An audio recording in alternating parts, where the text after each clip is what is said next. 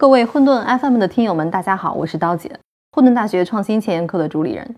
年关将至，不知道大家过年都会如何安排呢？其实今年疫情的原因，很多人可能出行都不太方便，在家看看书、刷刷剧，应该是不少人的选择。其实过去几年啊，国产剧中间呢不乏精品之作。有一份研究报告，《二零二零年国产剧集市场研究报告》告诉我们说。国产电视剧备案数量从二零一八年的一千两百三十一部下降到了二零二零年的六百八十八部，几乎是腰斩。但是呢，这两年里电视剧的投资规模却从一百四十七亿强势增长到二百零五亿。这样一个减量但是增质的过程，其实反映出了用户审美在提升。那在细分的领域里面，悬疑剧成为了增长最快的品类，其中的代表无疑是爱奇艺的迷雾剧场系列。今年有两部剧，我不知道你看过没有？一部是《隐秘的角落》，一部是《沉默的真相》，都是迷雾剧场出品的。不但收获了口碑，更是长期霸占微博热搜榜，成为话题之作。相信即使你没看过《隐秘的角落》，你也一定在不同的地方听到过“一起去爬山”的梗。那为此呢，我们特意请来了爱奇艺的副总裁、迷雾剧场的总制片人戴颖老师，来聊聊如何打造一个出圈的内容产品。正式的课程将在本周六上午九点的前沿课栏目中播出。今天混沌 FM 呢，我节选了课程中的部分精彩内容，让你先听为快。在有非常明确的和详细的市场的验证以后，所以其实我们就制定了一个比较明确的迷雾剧场的核心策略。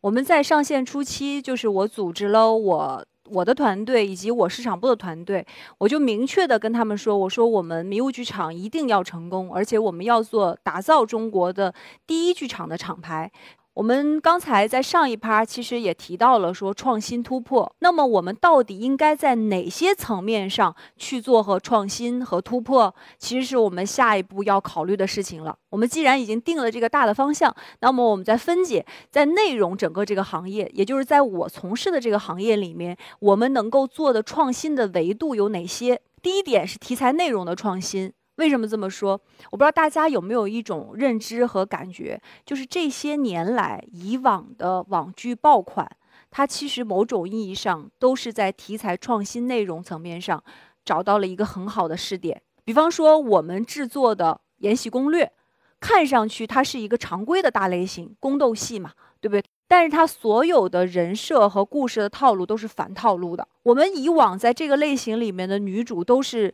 可能要被挨挨欺负到第十集才说我要反击了，我要反击，我要开始复仇。但是在《延禧攻略》里面的这个魏璎珞，她是人狠话不多，她第一集就跟观众明确的表达：别惹我，惹我我就会迅速的反击。包括我们刚才提到的啊，互联网一个特别标杆性的作品《盗墓笔记》。在《盗墓笔记》做出来的时候，整个互联网没有盗墓题材的内容作品。大家去想，没有这个类型，所以当它没有的时候，它是机会。它虽然有变量，因为它可能你这个创新它失败了，但是它成功的概率也可能很大。所以在题材类型和你的人设、你的内容层面上，其实都是可以我们去做创新和突破的点。然后还有就是 IP 运营的创新，就是我们怎么能够让这个 IP 它变现能力更加加强？还有就是宣推营销的创新，还有就是排播方式的创新。那我举一个比较具的例子，以前我们看美剧，包括看《生活大爆炸》这样的类型，可能我们都要周更，一周等它看一集。但是奈飞的出现，它变成了说，我的纸牌屋我拍完了，我一次性八集上线。对于用户来说，变成了你可以根据你自己的时间所见即所得，你可以灵活的安排这个追剧的时间，而不用一定要 follow 我的时间了。其实这某种意义上都是排播方式的创新。迷雾剧场结合了我刚才这一页里面说到的所有的创新的元素，它有题材内容的创新，比方说我里面的隐秘的角落，以前我们看类型片没有从孩子视角讲述的。所以，我这是一个极强的创新。其实，《隐秘的角落》的出圈，它为什么有这么强的一个社会的带动的效应？它其实某种意义上关注了孩子的成长，让所有人回到家里都会去探讨说：哎，如果我们在这样一个环境下长大，如果你是朱朝阳，你会去做什么样的一个选择？所以，其实对于我们这个剧，我们有非常多的核心的粉丝，啊，也有很有争议的话题。但是，其实我想跟大家说的是，这部剧我们主唱想要传达的是什么？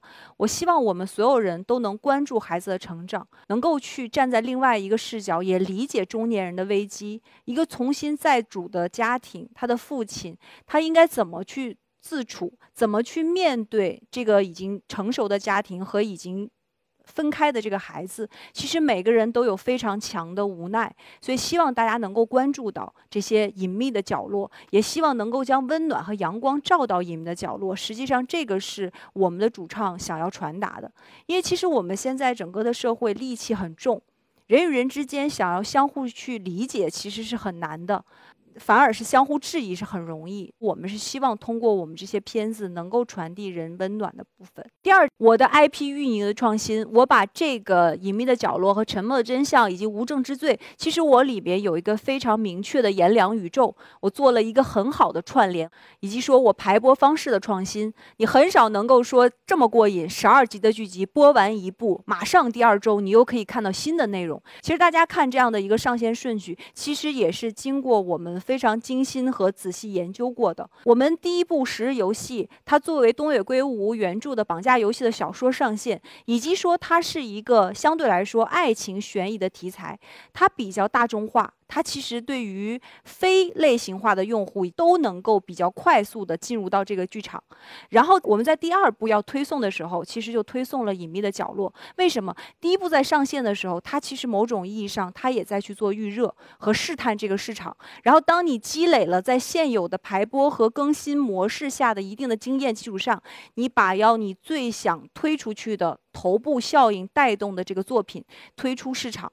它这样子的话，其实特别有助于你后续的发散，以及你整个的厂牌的确立。所以我们在第二部推出了我们自己也会认为比较头部的作品《隐秘的角落》，然后在后面又上线了《非常目击》《在劫难逃》，以及收官。大家都知道哈，整个迷雾剧场里面评分最高的两部戏，一个是《隐秘的角落》，呃，八点九分，对吧？一个是《沉默的真相》，多少分？九点二分。这两部剧应该是我们比较能够出圈的代表作品，所以在排播层面上，我们也也做了一定的策略部署。